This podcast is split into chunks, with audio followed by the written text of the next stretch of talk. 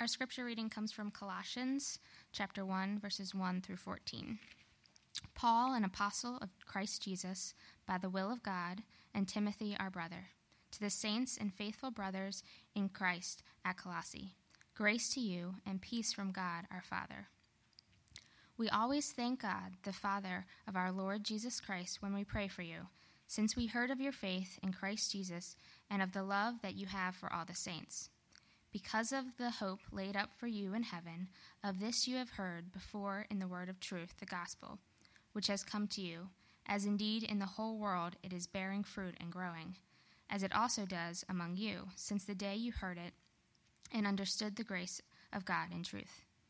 Just as you learned it from Epaphras, our beloved fellow servant. He is a faithful minister of Christ on your behalf and has made known to us your love and in the Spirit.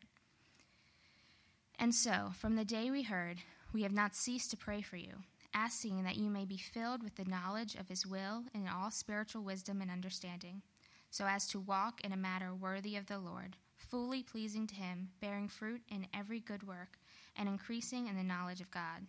May you be strengthened with all power, according to his glorious might, for all endurance and patience with joy, giving thanks to the Father, who has qualified you to share in the inheritance of the saints in light. He has delivered us from the domain of darkness and transferred us to the kingdom of his beloved Son, in whom we have redemption, the forgiveness of sins. Let's pray. Father, we just uh, thank you that your presence here this morning is just as real as our very own, that your scriptures say that you inhabit the praises of your people.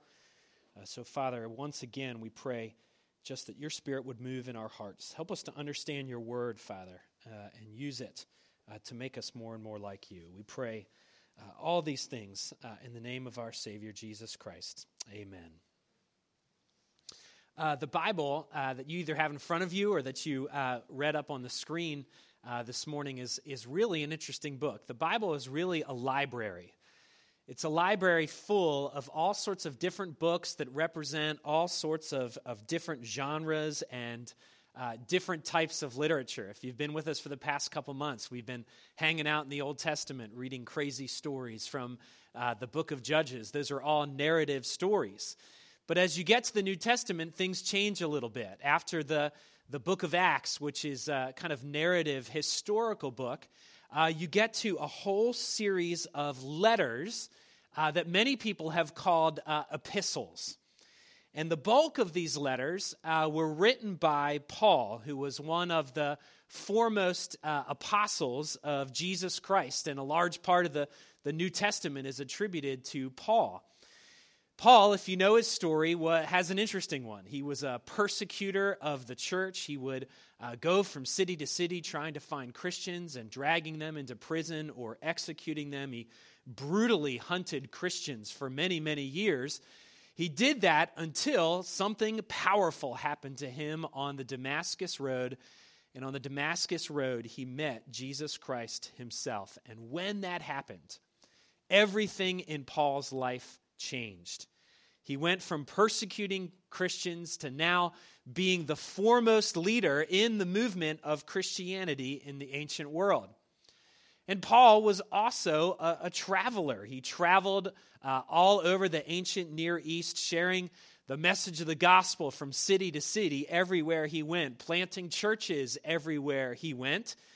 And he would often take other men with him and train them uh, as they planted churches, as they shared the message of the gospel. And he would train them to go out and to plant churches in different cities uh, all throughout the ancient Near East. And one of those men uh, was a man named Epaphras.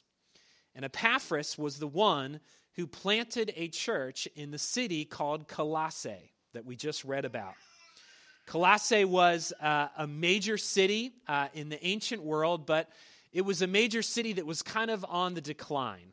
Uh, it was very prominent for a large portion of its history, but then the cities near it were starting to grow faster than they were, so this city was now on decline when Paul wrote this letter. It was a very prosperous city, it was uh, commercial, it was known to have the best uh, glossy black wool in all of uh, the ancient world.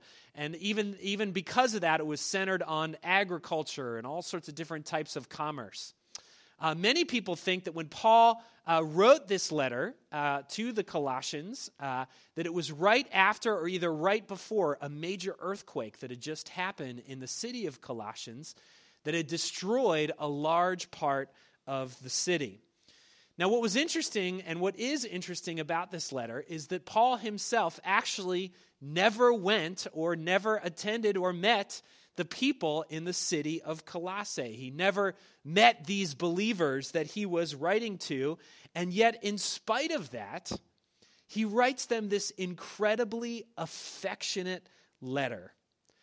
And what makes that even more interesting is that most people think that Paul was in prison when he wrote this very sweet and affectionate letter to the people of Colossians.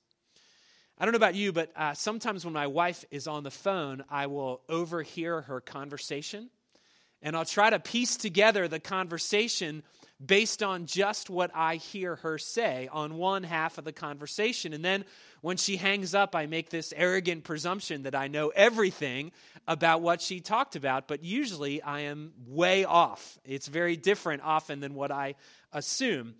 And in some ways, that's one of the challenges of reading these epistles in the New Testament, because when we read them, we're really only reading one side of the discussion. So we often have to piece together or guess what is going on in the church by simply reading through the lines of some of the things that Paul is saying. And we even have to do this a little bit in this book of Colossians.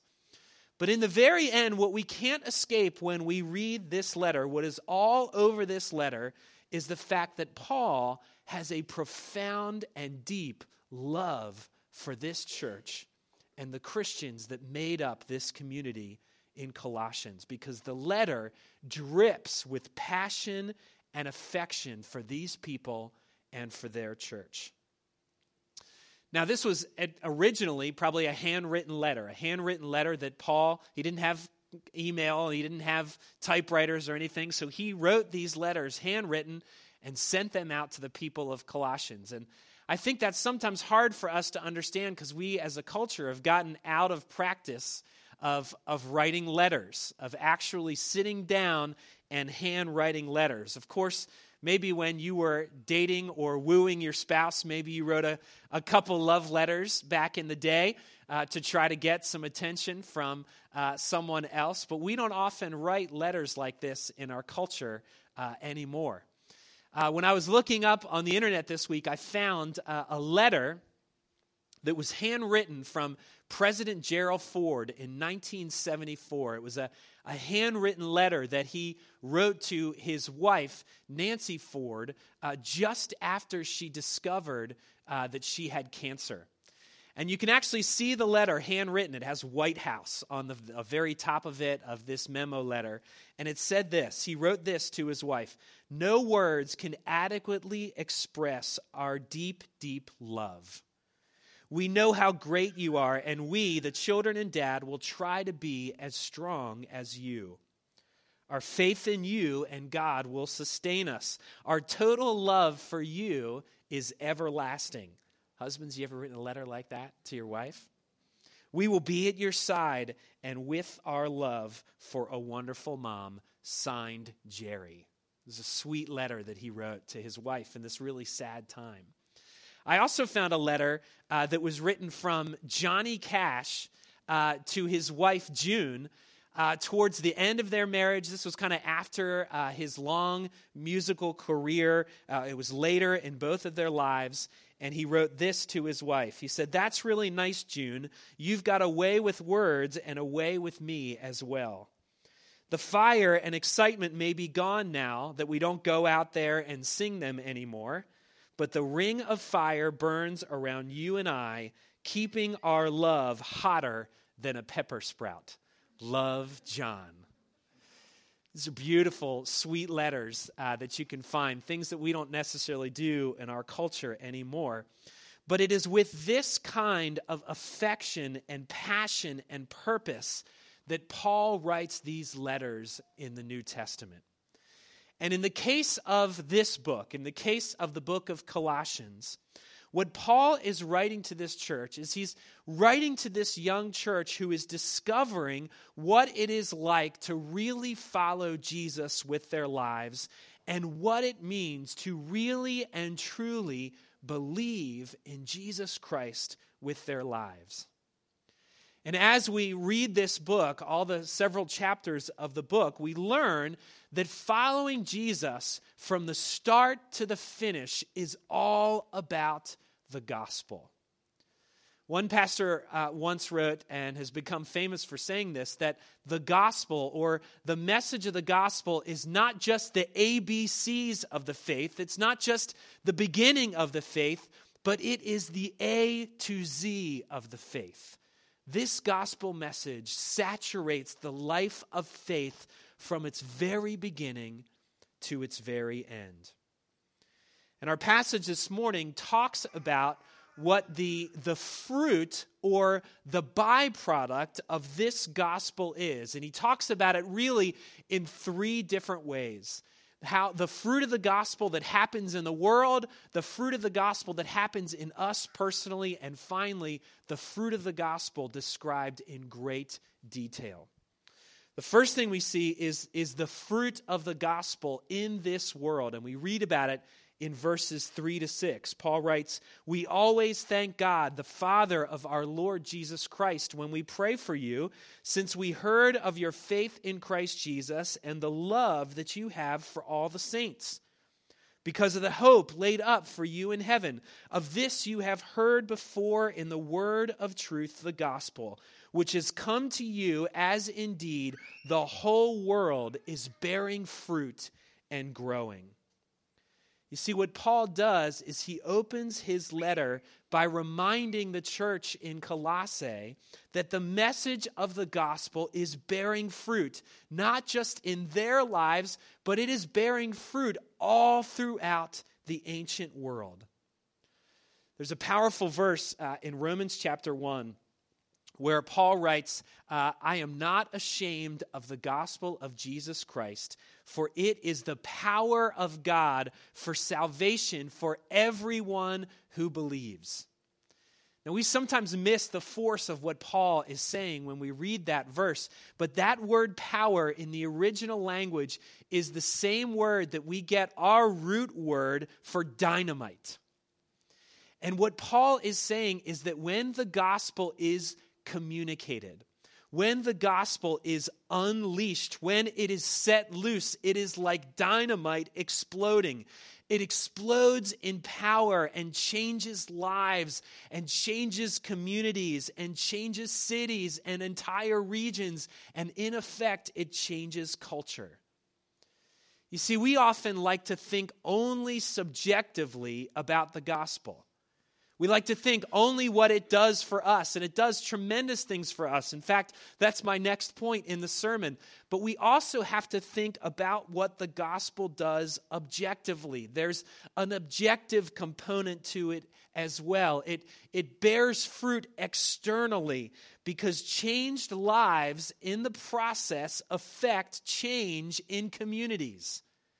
And when there's change in communities, it affects change in cities. And when there's change in cities, it affects change in regions and cultures. And this is exactly what you see in the first century world that Paul is writing from. Because as Paul went from city to city with the gospel, people's lives were changed, communities were changed, cities were changed, and the entire ancient world was changed because of the power of the message of the gospel. We all know that uh, it is uh, the election season right now. Some of us like to ignore the fact that it is that. Other people are uh, captured by it. It's all they really uh, think about. And I've kind of gone back and forth throughout the election season. But what happens in the election season is the idea of change becomes uh, the front of everyone's mind because what do, pro- what do politicians do? They promise change. And some deliver and some don't deliver.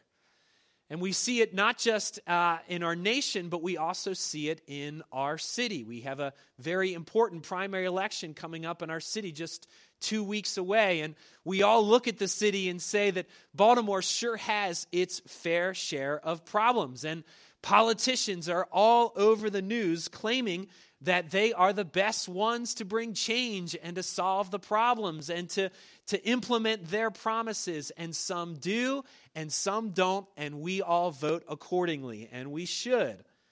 But we can't forget that ultimately the greatest power for change doesn't come from politicians or from social initiatives as important as important as those, those things are but ultimately, the greatest power for change comes from God Himself.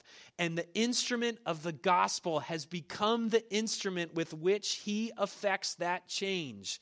The gospel is the means by which the power of God is unleashed into our culture because only the gospel can affect us in our deepest and most profound places. Only the gospel affects true and lasting and real change at the level of the heart. What does this power look like? What is how do we describe it? What does it look like when it is unleashed in our culture? Verse 4 helps us understand that where it says your faith in Christ Jesus and the love that you have for all the saints. What it looks like is a radical faith in the person of Jesus Christ and a radical love that is shared between one another. See, the fruit of the gospel is not just impacting our lives, but it is impacting the world. But what is true externally is also true of us internally because Paul also talks about the fruit of the gospel in us, the fruit of the gospel in our lives and our hearts as well. Look at verse 6. He says, The gospel which has come to you, as indeed in the whole world, is bearing fruit and growing, as it also does among you since the day you heard it and understood the grace of God in truth, just as you learned it from Epaphras, our beloved fellow servant. He is a faithful minister of Christ on your behalf and has made known to us your love in the Spirit. Once again, we see that the fruit of this gospel is always love. It is always translated into a growing and ever increasing love for God and ultimately a love for other people. But if you've been on this journey of faith for any length of period of time, you know that that is easier said than it is done. We all know what it's like to find it difficult to love someone else, and at times very difficult to love God. We have a hard enough time loving our own families, let alone what God calls us to do in terms of loving our enemies. Instead, what we do is we spend most of our time being annoyed at other people, being competitive with other people, or being envious of other people. So, all of us can look deeply into our hearts and observe a lack of love in our hearts for both God and, and also for others. We see apathy when we look at our own hearts. So, the common response is to try harder. I'm just going to try harder to love God. I'm going to try harder to love other people. And we make it all about our own personal effort. But at the end of the day, no matter how hard we try, we cannot affect change in our hearts. At the end of the day, it is more about belief than it is about effort. Because the more you and I profoundly believe the gospel, the more each day we reflect on our sin and the lengths God went to provide our redemption, the more love begins to take root in our hearts. Do you find it hard to love God and to love other people? Then the answer is to believe the gospel more to look to Christ, to look to the ultimate expression of his love on the cross, to look honestly at ourselves, to reflect on the mess of sin that we are, but then to think about what Jesus did on our behalf, to remember the lengths that he went to save sinners like you and me. And when we do, the more we reflect on that, the more we believe the gospel, when we do, we'll begin to see the fruit of love spring up into our hearts. In verse 9 of this first chapter, uh, Paul kind of pivots in his discussion and he tells the Colossians about his prayers for them. Now, I really believe that one of the most intimate and caring things that we can do for one another is to pray for one another. And it's why people, both within the church and even outside of the church, whenever they hear about someone else struggling, say, What? Well, I will go pray for you. And sometimes we do, and sometimes we don't. But Paul does one better with the church in Colossae. He says, I pray for you all the time, but guess what? Now I'm going to tell you what it is exactly that I pray for you. And he says this in verse 9 And so, for the day we've heard, we have not ceased to pray for you, asking that you may be filled with the knowledge of his will and all spiritual wisdom and understanding, so as to walk in a manner worthy of the Lord, fully pleasing to him, bearing fruit in every good work and increasing in the knowledge of God. You see, what Paul is saying is he's praying for greater fruit in their lives concerning the gospel. But he's saying that that fruit doesn't just look like love, but it looks like all these other things too. It looks like being filled with the knowledge of God's will, of being characterized by spiritual wisdom and understanding. It looks like walking our lives in a manner that is worthy of God and pleases Him. It means not just our deeds, but also growing in our knowledge of the gospel and our belief in it. And again, as you read this list, our inclination is to go out and to try harder to make these things true about our lives. But in the end, the answer isn't to try harder. There is a place for effort, and that effort is right and important. But ultimately, the answer is not effort, it's belief. The answer is to believe more.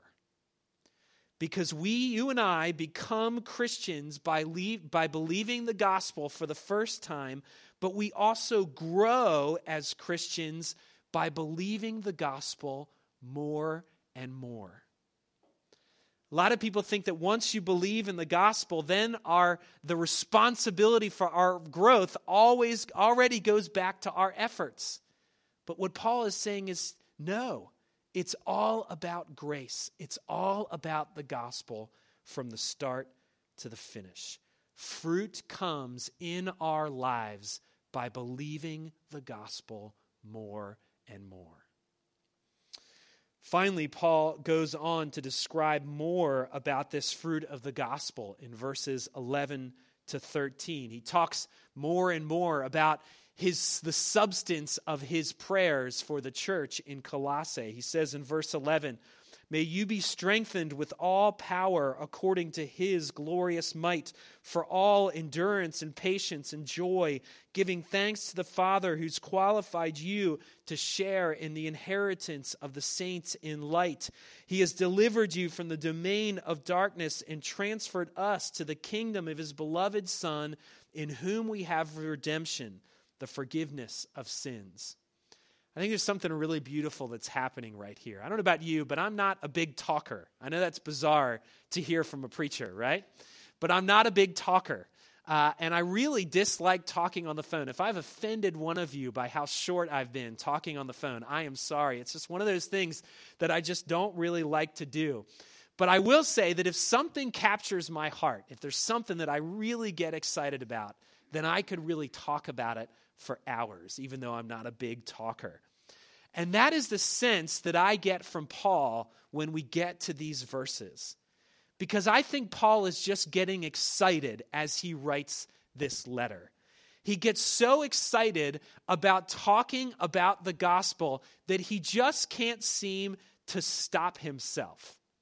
He begins talking about how the gospel gives us strength to endure all of life's difficulties, not just with patience, but to endure them with joy. He talks about how that joy is a thankful joy. It's characterized by gratitude.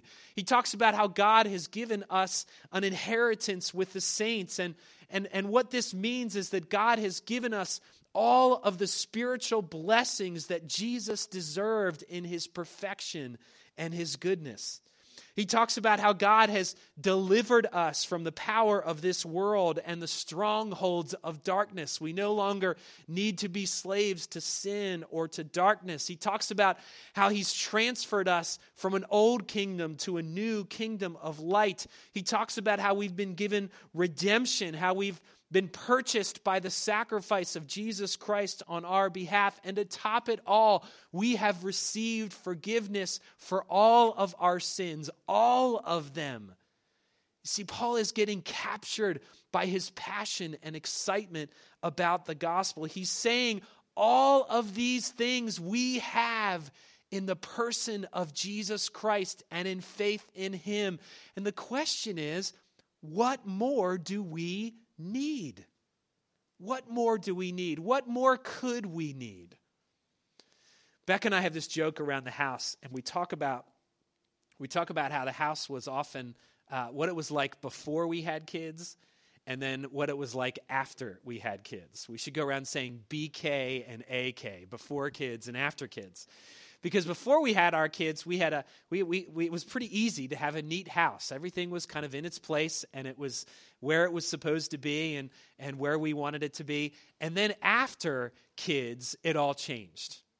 And we entered into this new battle with stuff that tends to take over the entire house. And I'm not just talking about stuff that we need for uh, the survival of kids, I'm talking more about the greatest battleground of stuff, and that is the battleground of toys that always threaten to take over a home.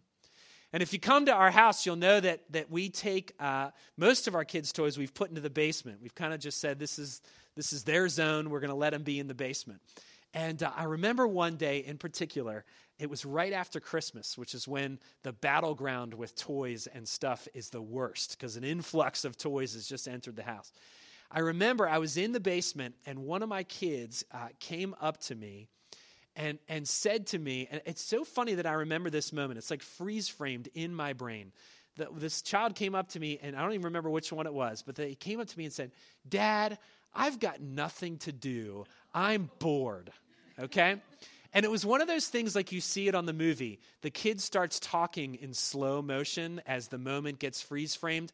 And I can remember at that moment, I just, my gaze moved from just past my, my, my child's eyes to the mountain and sea of toys that was right behind them and reflecting on my child saying, There's nothing to do and I'm bored. I thought about this week because I thought about how much I'm just like my kids.